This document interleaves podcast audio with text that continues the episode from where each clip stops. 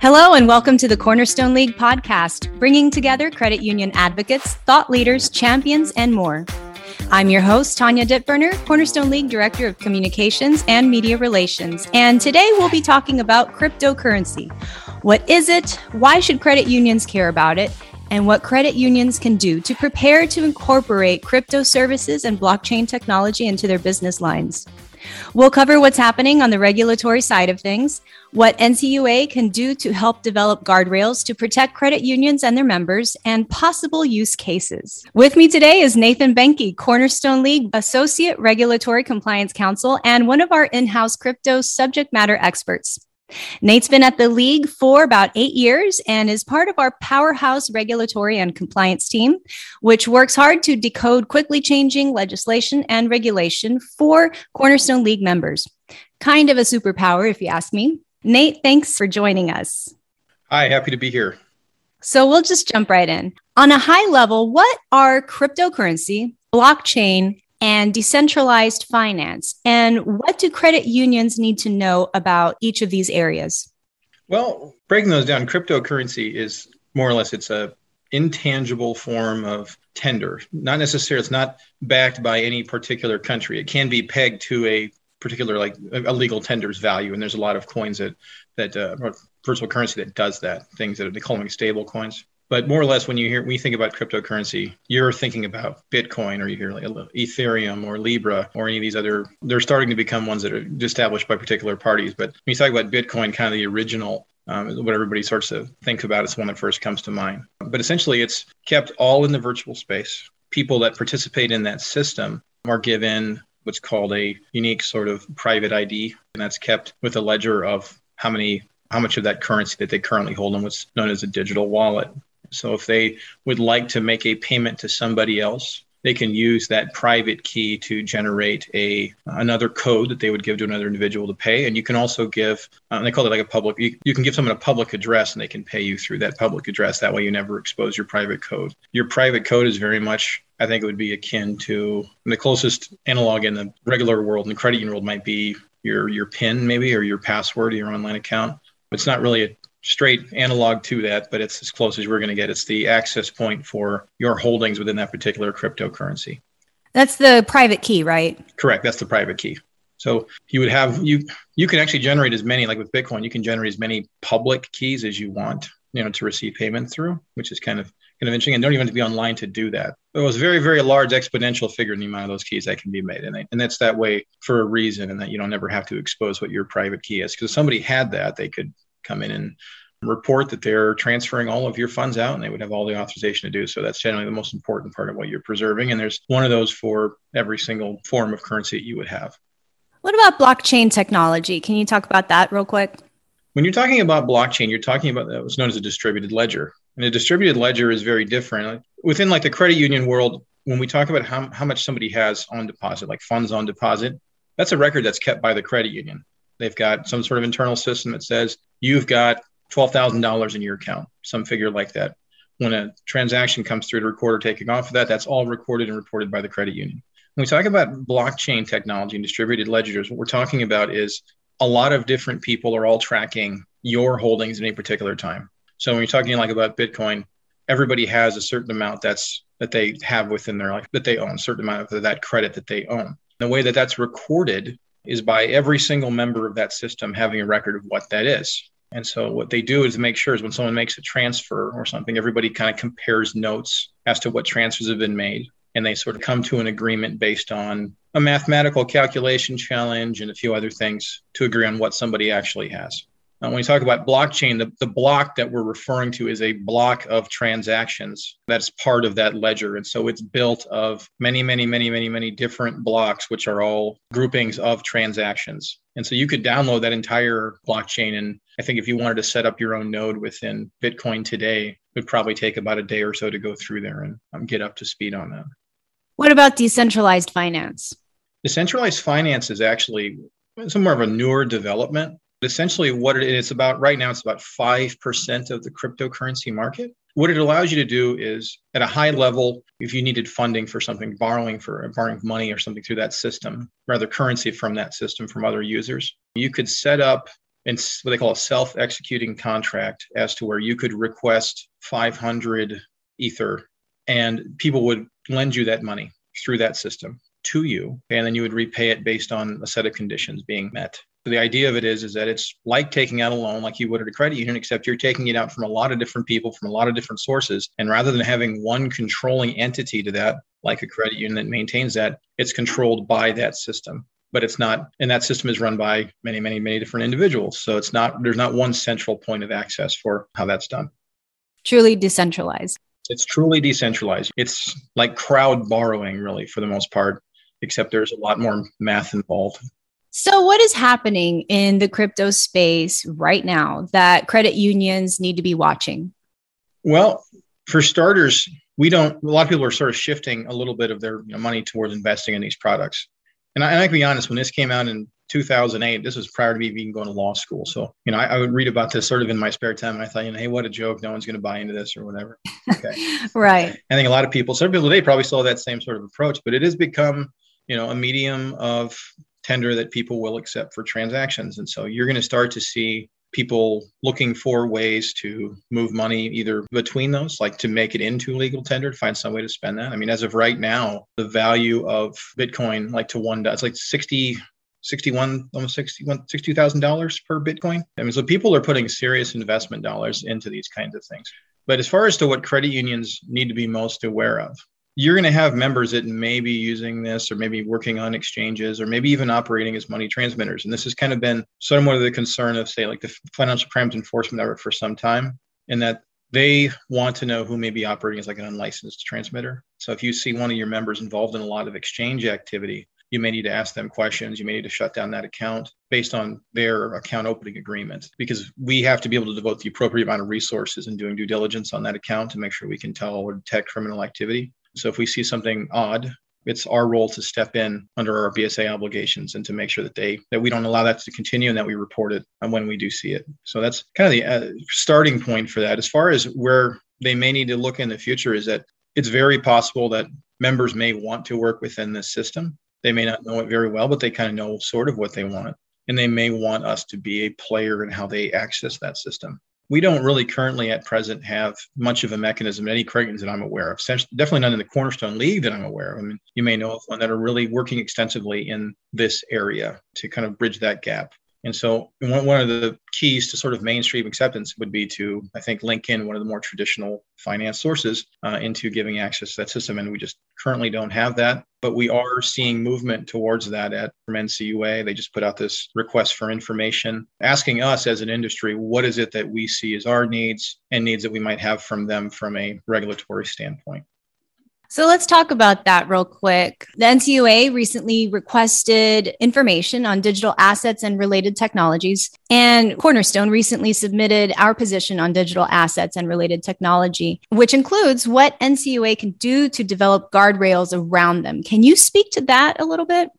Sure. First and foremost, we want to be a place, at least we can initially be a place where people feel safe in storing their information for this in somewhat of a custodial capacity. Um, that means holding on to somebody's digital wallet, their balance, private keys. We already have our own sort of security requirements, information security under 12 CFR 748 for other kinds of information. We already have a role as far as things like you know more physical things like a safe deposit box. I know that even in Texas, I believe there's we can hold I think through through the state you know a certain amount of gold or silver or precious metals those kind of things. So we already sort of have have been playing in a role very similar to that. And I think moving forward, we just need to know from NCUA if we decide to take on being a, a custodian for someone's digital wallet, doesn't matter what kind of currency it is, you know, virtual currency we're using, what do we need to have to be able to do that? Or what, what are you going to require that we do that? I think right out the gate, members are going to want to know that is my information protected, how it's protected, how is it accessed, and also if in the event that there is a breach, what's going to happen? Am I going to lose my money? I might lose my investment in this product. And so, as part of what we wrote in to talk about was exactly that. We need to know what we need, what our standards will be for holding those kinds of things. We talk about things like um, having a cold wallet, for example. And what that means is that undoubtedly, because this is a you're dealing in the virtual space, okay, there will be times where you're going to be transmitting key codes and things to transact on a virtual network. And so what's talked about often is with dealing with what they call a cold wallet is that your information is stored at some place that's not connected to the internet you can make or you can give somebody like a public address to send you money and you can work with that sort of that's the part that you expose to people. There's not really a need for that information to be connected nonstop. That's a high risk intrusion point for hackers to get at that sort of information. Um, we would want that to be part of any system that they say mandate that you do keep some information air gapped in a way from from intrusion.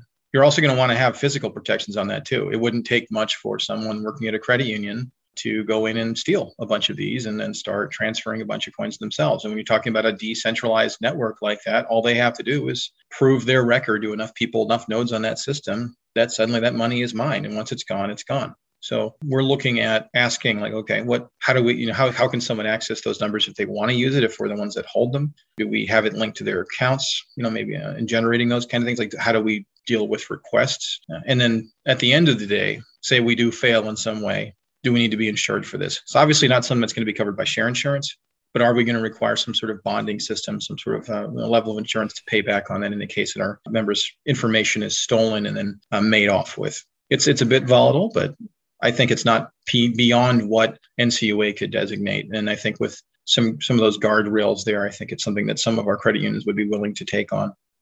What are some other use cases, or it, can you specify some use cases for cryptocurrency related to, to how, how credit unions can incorporate crypto into their business line or blockchain technology? The, the, it's hard, it's a little bit hard for us to be involved in an area without, like, as far as being a source of money for that. If a member say said, I, I want to designate my funds in a particular currency to lending in this way. We could potentially be a broker in that area for that if we stored their information and we could designate that for for borrowing. The problem with doing that is then how do we secure that? Because we have our own regulatory requirements. We can't deal with certain parties under OFAC. And the bigger deal is, is that when someone gives you an anonymous code, how do you can't track where that comes from? They could be operating out of uh, a country that we can't do business with, like Iran or North Korea. And we know that those actors, especially North Korea, work in that space it's not beyond to say they're not generating their own currency over there. If for some reason it was able to be tracked in some way that we had done business with them, we would be sanctioned and penalized heavily for that. So that's somewhat of a problem. Uh, as far as and this is more of a recent development. There's only three states that I'm aware of that even have this. Has been a formal adoption of a definition under the Uniform Commercial Code, as adopted by those states, that recognizes virtual currency as something that you can perfect as they would call it, meaning that you have somewhat of a controlling interest in what that is. And the reason that that's important is that it can be used as collateral to as backing for a loan, meaning you would own that versus anybody else's claim to own it. Similar, like like putting a lien on a house or filing a financing statement. And a matter of fact, in, in Texas, there was just a bill passed that did exactly that did exactly that, where you're able to perfect an interest in that virtual currency little bit of fair skepticism there. And you're talking about something that's controlled by non state entities, and you have a state that's attempting to control those entities in some way. My viewpoint on that, once I saw that bill, was well, it's it's nice to have recognition. We definitely need somebody recognizes as a real thing because people are assigning real value to this and a very, very high value. The, the problem comes in is the only way you're really going to be able to enforce what you're wanting is to put it on the end user, somebody with a real name. And so if I say I'm filing a financing statement on Tom's 75 uh, Bitcoins as you know, collateral for a construction loan or something like that, and he goes and spends it somewhere else, what is my recourse? And so it was going to probably end up happening is he's probably going to have to transfer that to a account held by the credit union and that you know it's some sort of share security or restrict the use of that. And when you're talking about more smart contracts and things you could probably set those kind of conditions in there so it would release upon a condition being satisfied. So there's a lot of potential there for us to sort of develop into that. But again we don't have any guidelines. We don't hold we don't i don't think any credit unions currently hold virtual currency. So we would need something some regulatory guidance on how we would do that how we would like segregate it out how you know you couldn't just have it in one big ledger. Be a little bit of work that we we haven't quite shook out yet well, thanks so much for your perspective. It's a lot to think about and a lot to learn. So many new vocabulary words, right? You know, smart contract, the Merkle tree, nodes, things like that. I would wonder if credit unions would be wise to do some work in the background and learn about it on their own obtain certifications such as the decentralized finance expert certification as offered from the blockchain council for example. I'm going through that right now and that's why yeah me too. Yeah working are you really mm-hmm. It's a five hour course, but I find myself pausing every once in a while to just take notes and you know, review the module one more time just because it's, uh, it's so much information. To to work in that space fortunately you don't have to have every person at your credit union knowledgeable in every aspect of what this is. There are right. just like with anything else they could learn sort of what the end effects are of that mm-hmm. and they can be assigned to you know to know that part really really well they don't have to know the entire scope of every little part of it so the adoption of it isn't nearly as complicated as i think some people might you definitely want experts or either inside or outside and we talked about that a little bit too in our comment letters we sort of anticipated that a lot of credit unions may not have the internal sophistication to develop a program like that within their own staff. But we do know that there will be there will be CUSOs that will pop up to to offer that. Right. So that might be more of a turnkey solution, maybe albeit a little bit less of a profit, but um, it'll still offer services that people want. Absolutely. Is there anything that we forgot to discuss or that you'd like to add to this conversation?